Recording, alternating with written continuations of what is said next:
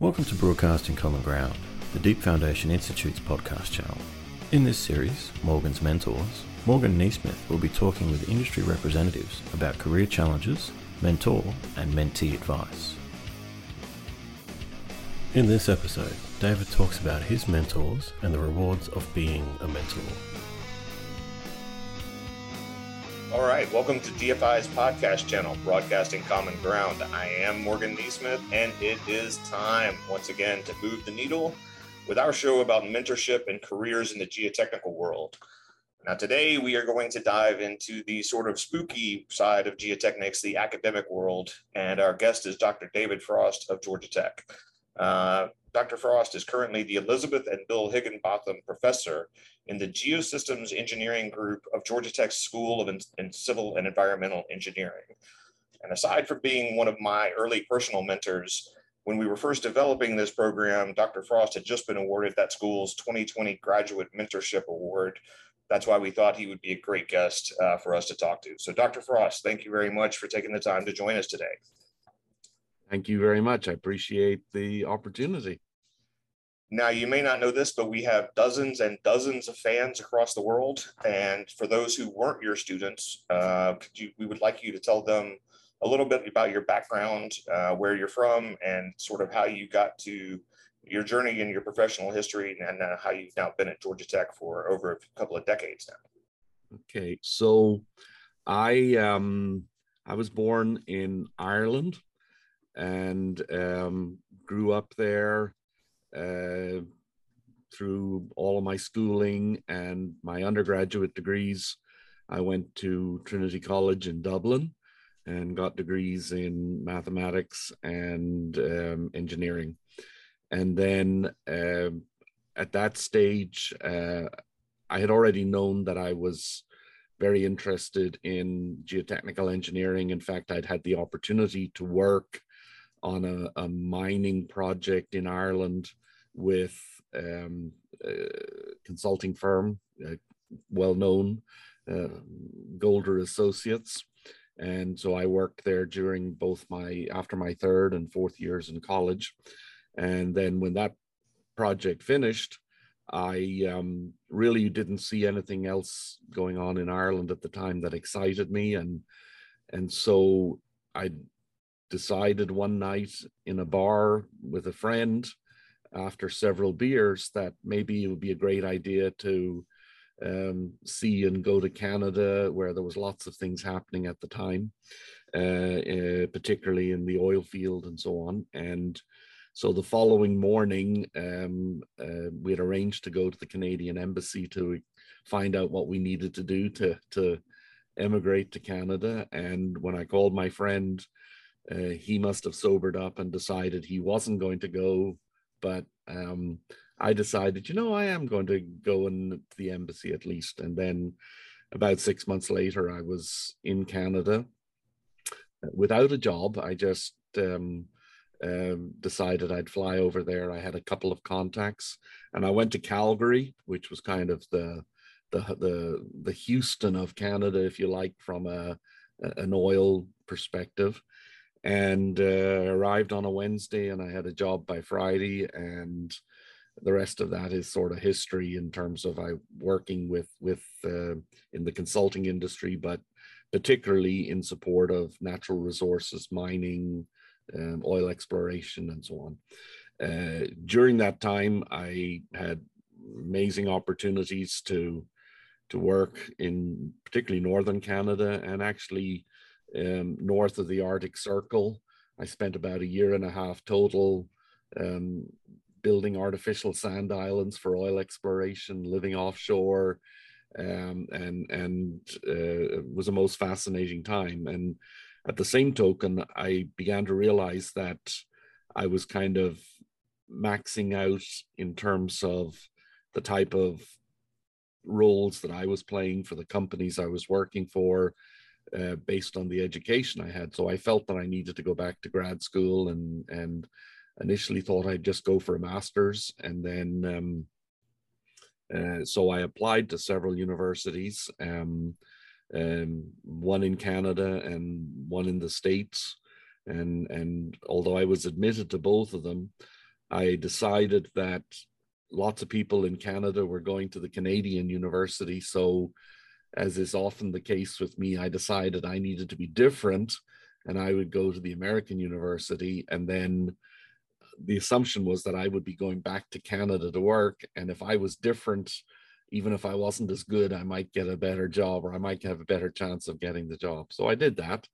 Uh, the only thing was that master's became a PhD, and somewhere in that, I decided that I really enjoyed the freedom to be my own boss um, as an academic. And in the end, however, I actually feel that um, I'm I'm really like running a, a startup company, and I have been for 30 years because there's so many similarities to running a research group as there is to running a startup company.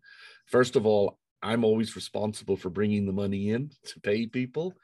But secondly, and maybe the biggest difference is I'm guaranteed to have 100% turnover of employees about every three or four years.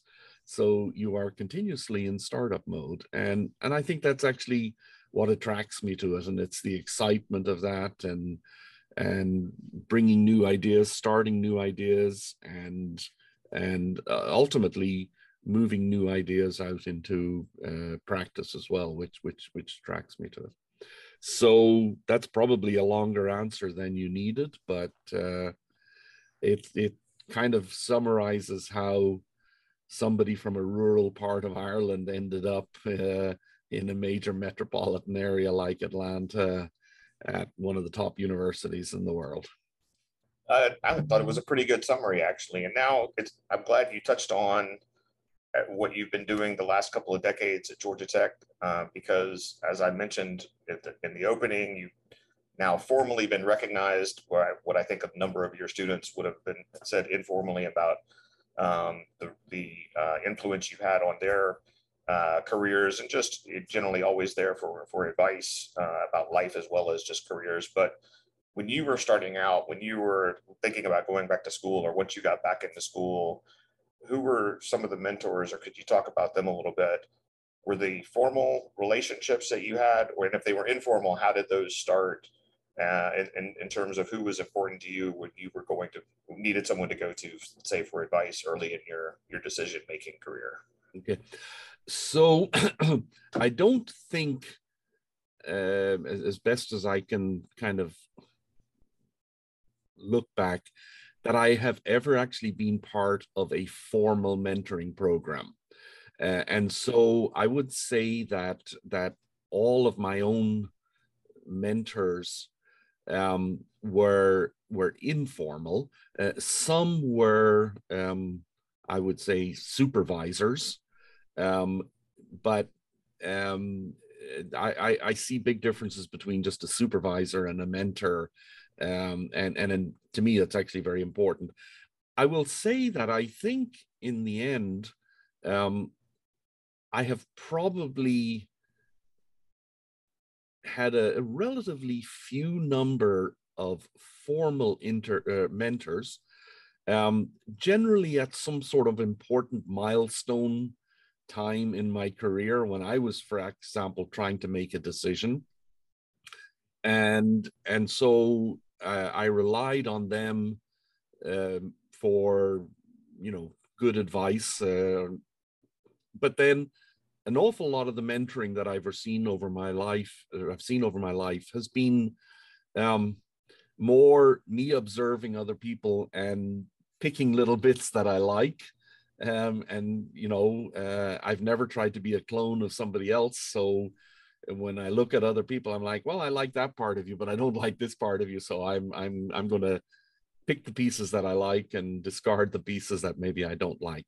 Having said that i would probably say that um, you know the first time i really had to to make a, a, an important decision was when i actually decided that i would emigrate to canada.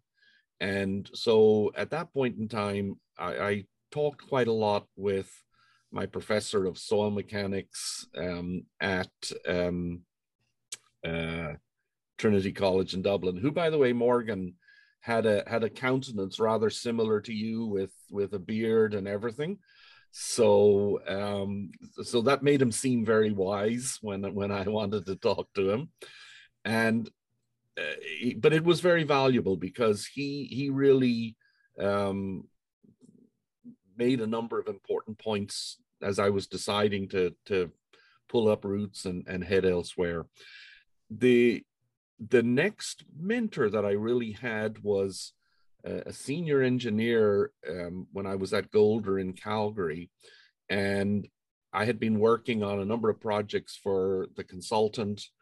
Um, and we had a client which was one of the oil sands companies in Canada, and um, I, am going to give a specific example of a bit of mentoring that that that I received, and that was the the oil company asked if I would actually consider joining them. I'm I'm sure their I, their vision was was that if they um, hired me directly, it would cost them less than to hire the consultant and pay a markup of three point whatever it was on my salary.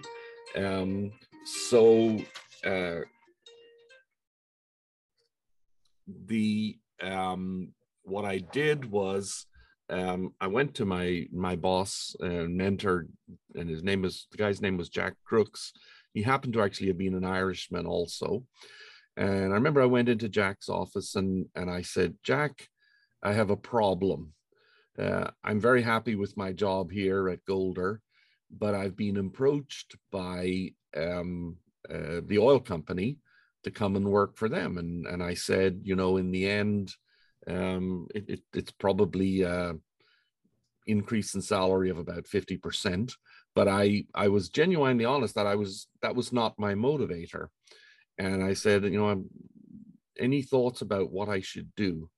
And I remember his first words out of his mouth, he says, Well, David, first of all, you don't have a problem.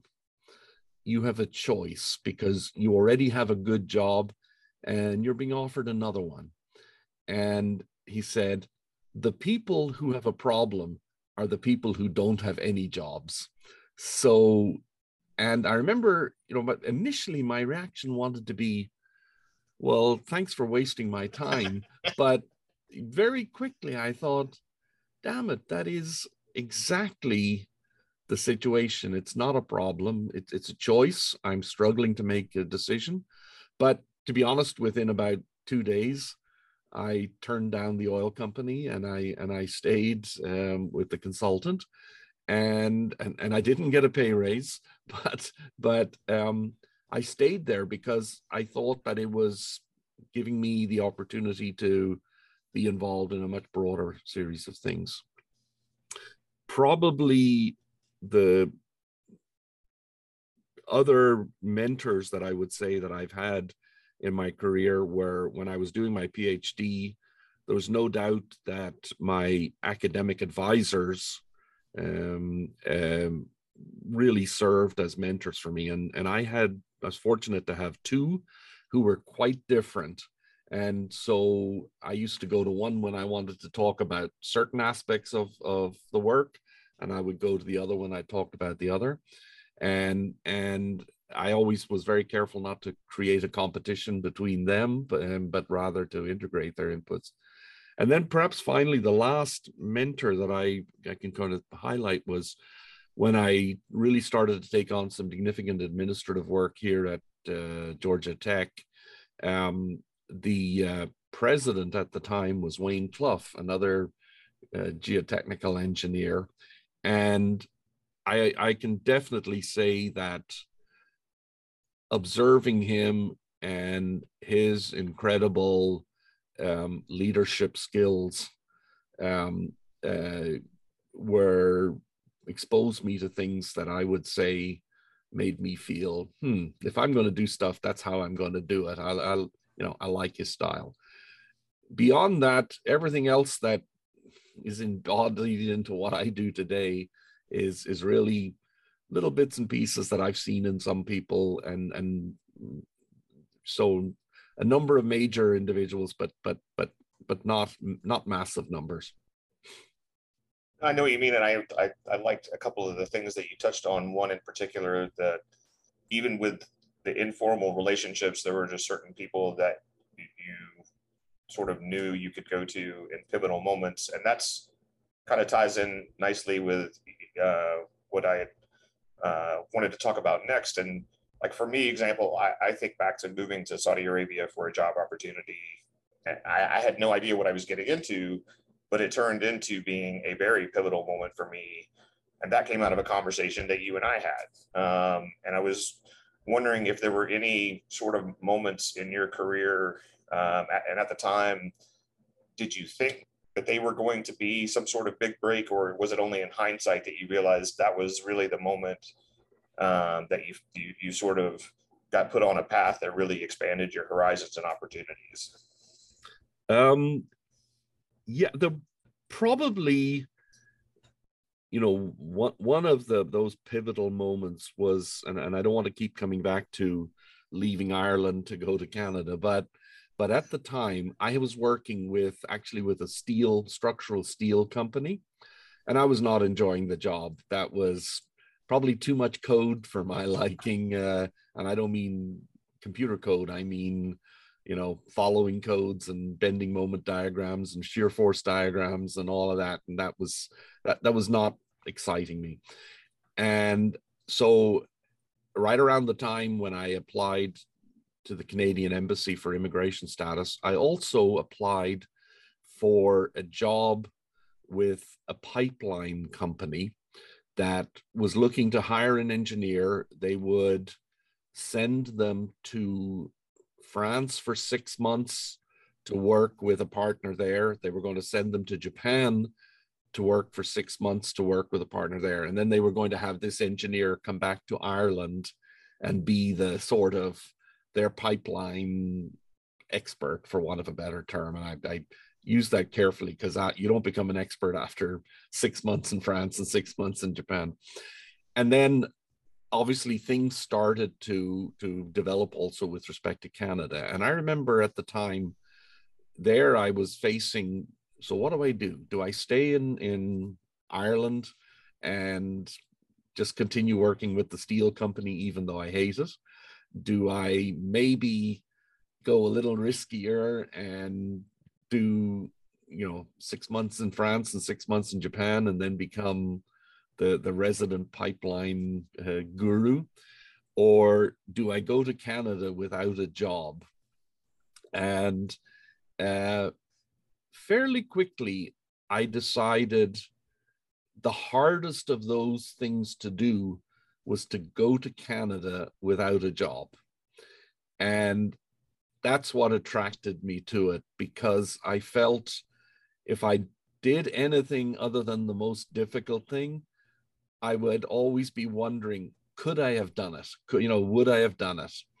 And and so for me at the time, that was actually somewhat insightful because it made me realize um, whenever I come to a fork in the road, um, uh, you know, I don't want to be a gambler, but don't take the conservative step. Uh, uh, there is no upper bound to what you can do if you uh, are, are, willing to put yourself out there for opportunities. So that's probably, you know, a clear example. Maybe a little bit when I had the the situation with staying with the consultant or going to the oil company was was somewhat similar as well. But but probably the the original case in Ireland was the most significant one. And I think uh, any students or young engineers could benefit from hearing that again. What, the way you put that, there is no upper bound um, that, that's an important point I think for them to to hear early in their careers. Um, we're going to shift just a little bit from uh, your uh, progression uh, to sort of what you've observed, maybe in students in particular.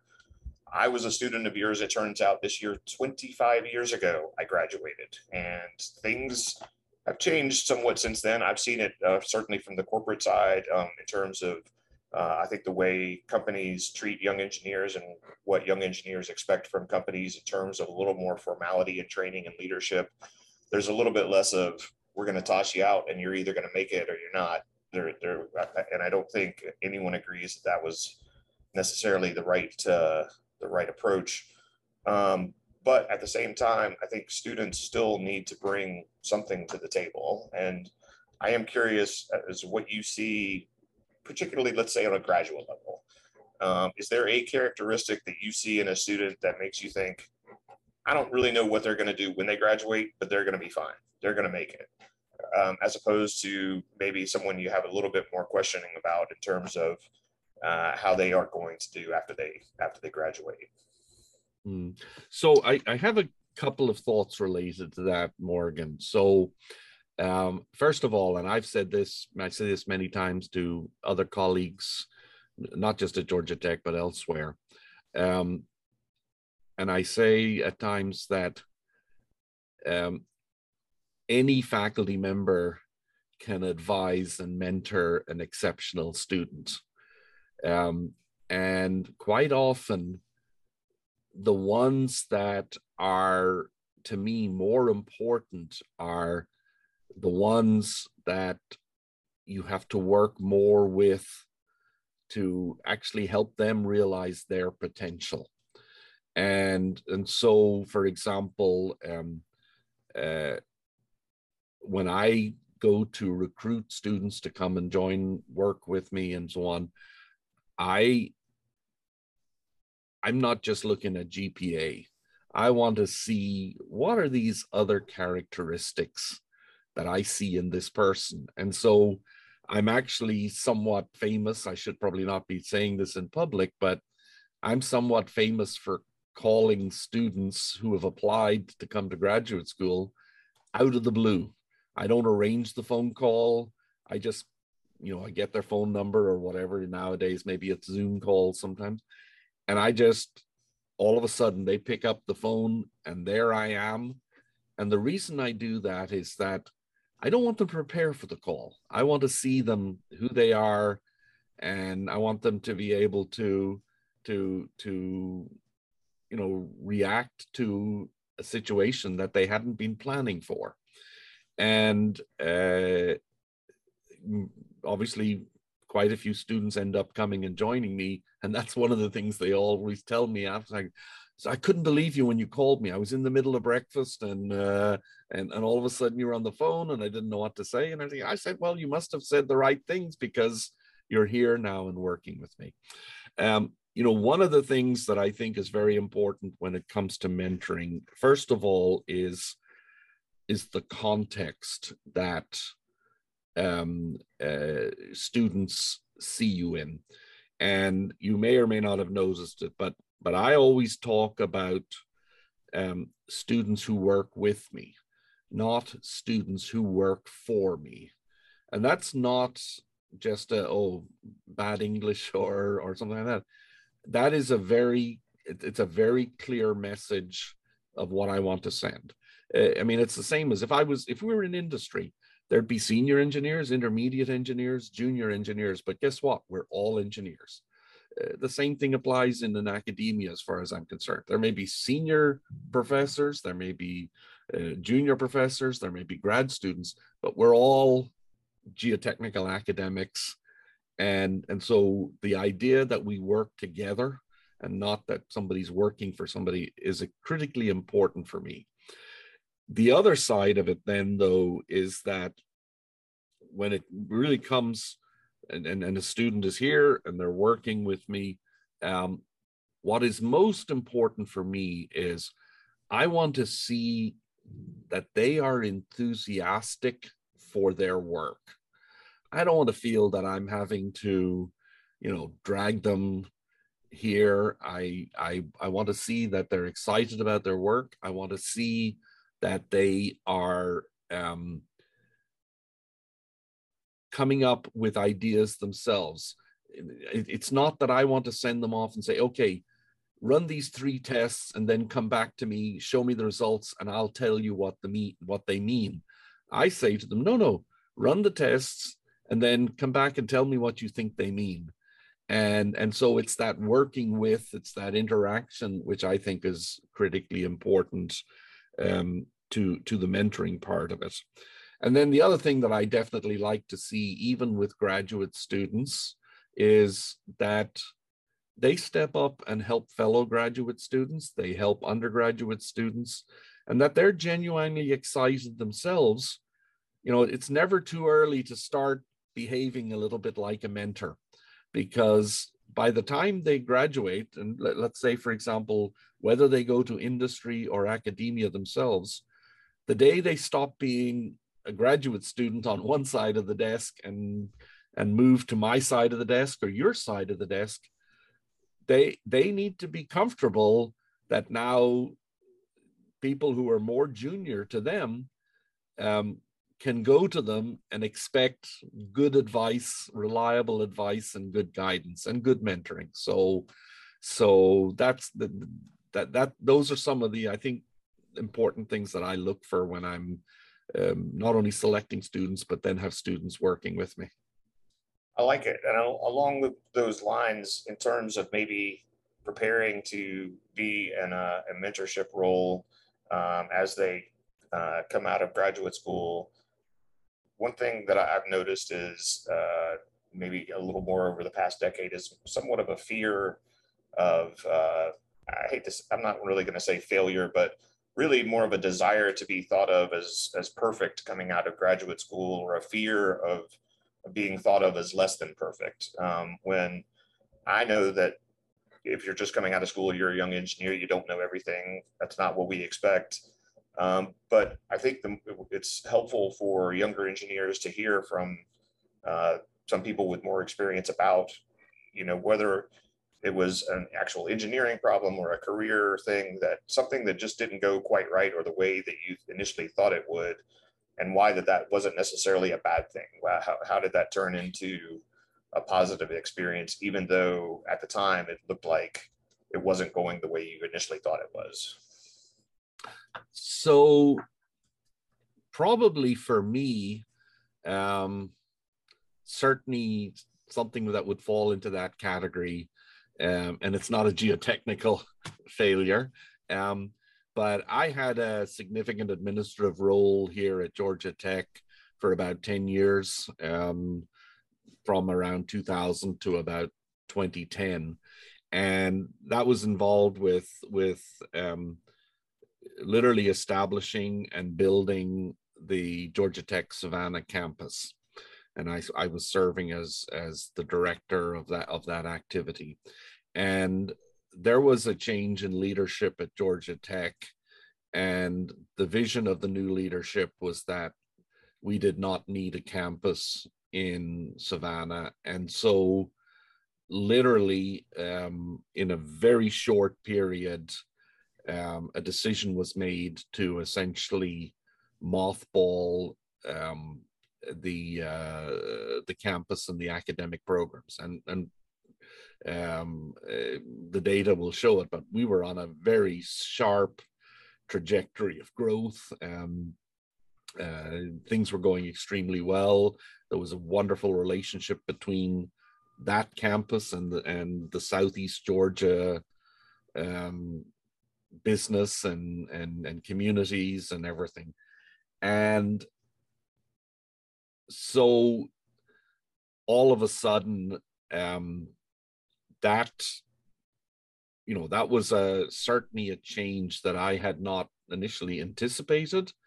And it certainly was not one that was open for discussion. It was you know a fait accompli uh, when i was told about it. And fairly quickly, I realized that um, I could get very frustrated and I could turn around and say, um, okay, well, I'm I'm I'm a tenured faculty member and I'm not going to do a damn thing for the next 15 or 20 years. And uh, you know, because you've kind of uh, pulled the the the carpet from underneath me. And and instead I essentially took the complete opposite tact and I said, no, um, I don't want to spend the next X years of my life being frustrated. Um, I am going to um, completely go back to being a, a faculty member, in, interacting with students, teaching, research, doing service, professional service, and so on. And I can tell you that 10 years later, I have had the most, and I still am having the most amazing time and probably something that I'm going to say that if there are academic administrators listening here who may not be happy with me, graduate students and undergraduate students, quite honestly, are often much more fun to interact with than administrators. Um, uh, I think sometimes uh, in academic world, there's a lot of echo chambers. And uh, uh to me, I find the creativity that exists when you're part of a team that's made up of students and exploring research and, and, and or even in the classroom and you know doing term projects and so on that's a far more exciting environment. So uh, to me i had a change imposed on me. Uh, i was not planning to make that changed that that change but but to be honest i am totally um happy that it happened or it occurred and um it it's probably um, taken me to places where um, I, I, might not even have otherwise thought I, I thought about going. So, and I, uh, I, knowing a little bit about that story personally, I appreciate that you shared it because it's exactly the kind of thing I was thinking along the lines of something in my own career. It was not nearly as dramatic, but similar sort of circumstances. Um, and just thinking about how things have gone since then, I think again, the more students or, and young engineers can hear that, the maybe they won't worry so much about when those kinds of things crop up and, and, and maybe take it uh, take it so hard. Um, we are planning on talking to a variety of guests across the geotechnical industry. So, in talking about the research uh, and academics specifically, beyond just taking the classes, what is it that graduate students can really do to prepare themselves if they think to themselves i really want to go into this i like what the, the way dr frost handles himself and that's what i want to do with with my career what can they be doing again beyond just taking the right classes and, and doing the right research so can they be do to prepare themselves for that kind of uh, career?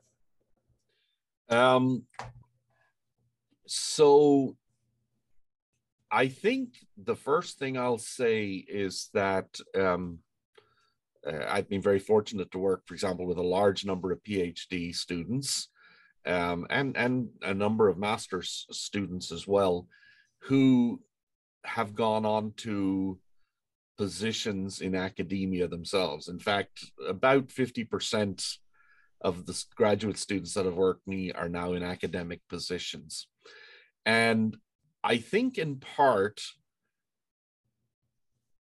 some of that is not because I told them to go into academia, but because they had such a wonderful experience being part of the kind of environment and the group that I know I try to create that it it it made them realize that's what I want to do. That's the excitement. That's what I want to do. And now, in order to do that, though, for example, um, it's not just about okay, take ten classes and get, you know, nine A's and a B, and uh, and uh, do some good research and write a thesis. To me, I think part of what makes academia exciting for people is to see and have the opportunity while a student to be exposed to other parts of it. For example, um, I very much like to try and include um, site visits in just about all of my classes. And the reason I do is because, first of all, even if I think I've done a great lecture in class, I, it's what they see when they go to the site and they interact with engineers from whoever the whatever the company might be whatever the project might be at the time that's where it becomes reality. You know i often use the expression that when you open up a, a, um, a textbook and you look at a picture of an excavation it is perfectly vertical sides and the groundwater is off the bottom of the page. And I'm not sure I've ever gone to a real excavation where, you know, some of the side slopes aren't sloughing in and there's water coming in in places that you have no idea where it came from. And so first of all getting them to see how being in academia does not separate you from practice. In fact if anything you can embrace practice and have um, uh, exciting uh, interactions by trying to bridge that that activity is important the second thing, though, is, is that I encourage students uh, working with me to, to really try and uh, explore, um, you know, things like entrepreneurship and creativity. And so uh, I mentioned, uh, you know, 50% of the students who've worked with me have um, are in academia, but I would say probably 20% of the students who've worked with me um, are either owners of their own companies or uh, at least co-owners or have risen up into the leadership uh, positions in companies. And i think that is also because they get exposed earlier in their early in their careers to see that um, uh, a career is not just about technical knowledge, but it can be also about managing ideas, managing people, um, uh, coming up with creative solutions. You know, I, uh, I I'm not saying this because I happen to be talking to one, but right now, but um, uh, I I in a general sense feel that specialty contractors are some of the most creative organizations out there because if you can be creative and, uh, and innovative, that that that feeds back into uh, project success and profit. And so, uh, uh, to me, that that's something that that I think makes it very exciting. You're not just doing cookie cutter engineering. You're really trying to say, well, we know where we need to get. How can we get there? And what are the some new ideas or approaches that we might take? So, oh, we do appreciate the shout out for sure. um, but that was again, I appreciate the answer, and it's time right now for us to take a very brief break. We're going to recognize the sponsor of this week's episode, uh, ConeTec, and thank them. And we're going to hear from them now, and we'll be back in a minute.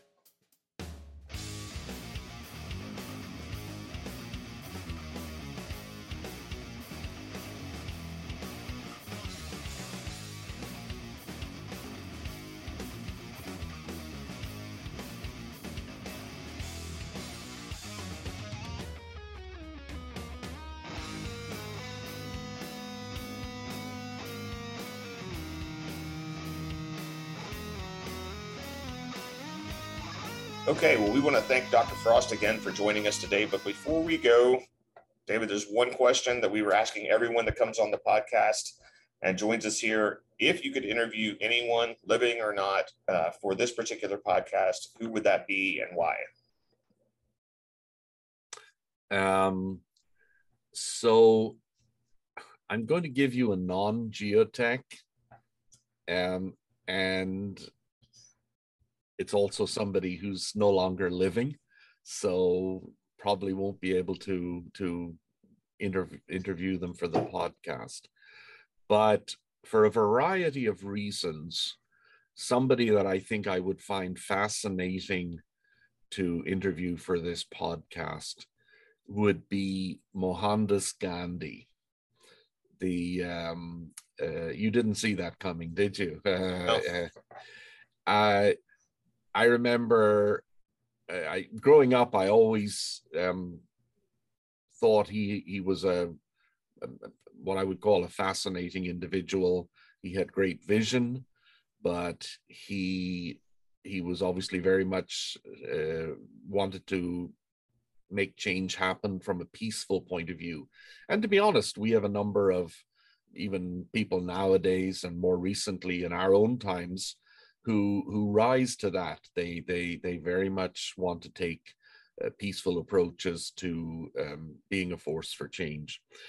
What what I particularly like though about Gandhi is I feel I always felt that he he had ideas and vision which were different. He was comfortable and willing to question things that lots of people said, oh, well, let, us assume this. And, and, and in the end, that would that can sometimes constrain what you do.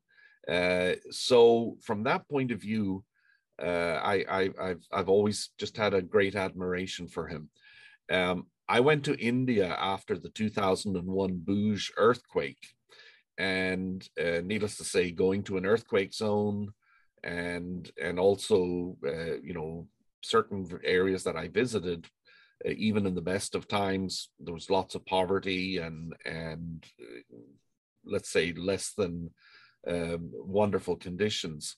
And then the last day I was there, um, I happened to go to his compound in a um, town called Ahmedabad.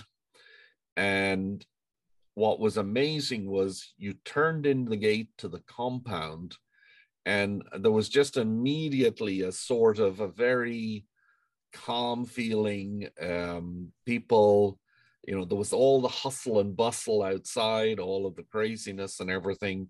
And then once you were inside there, it was just a peaceful place and uh, I remember thinking at the time, wow, this does not surprise me, this contrast, simply because of what I had uh, um, come to appreciate of, of him as an individual. And so, um, yeah, probably not your standard answer for a DFI um, uh, um, uh, podcast related question. But you know, in, in the end, the short answer is is I, am interested in interacting with good people and people who have um, uh, who, care for other people, and it's not about themselves; it's about lifting other people up. I think that's what's particularly important. And I think there are those of us out there who would argue that that's what's uh, made you such an effective mentor over the years. Um, but I appreciate it. Uh, I think it was a great answer, and I want to thank you again uh, for taking the time to join us.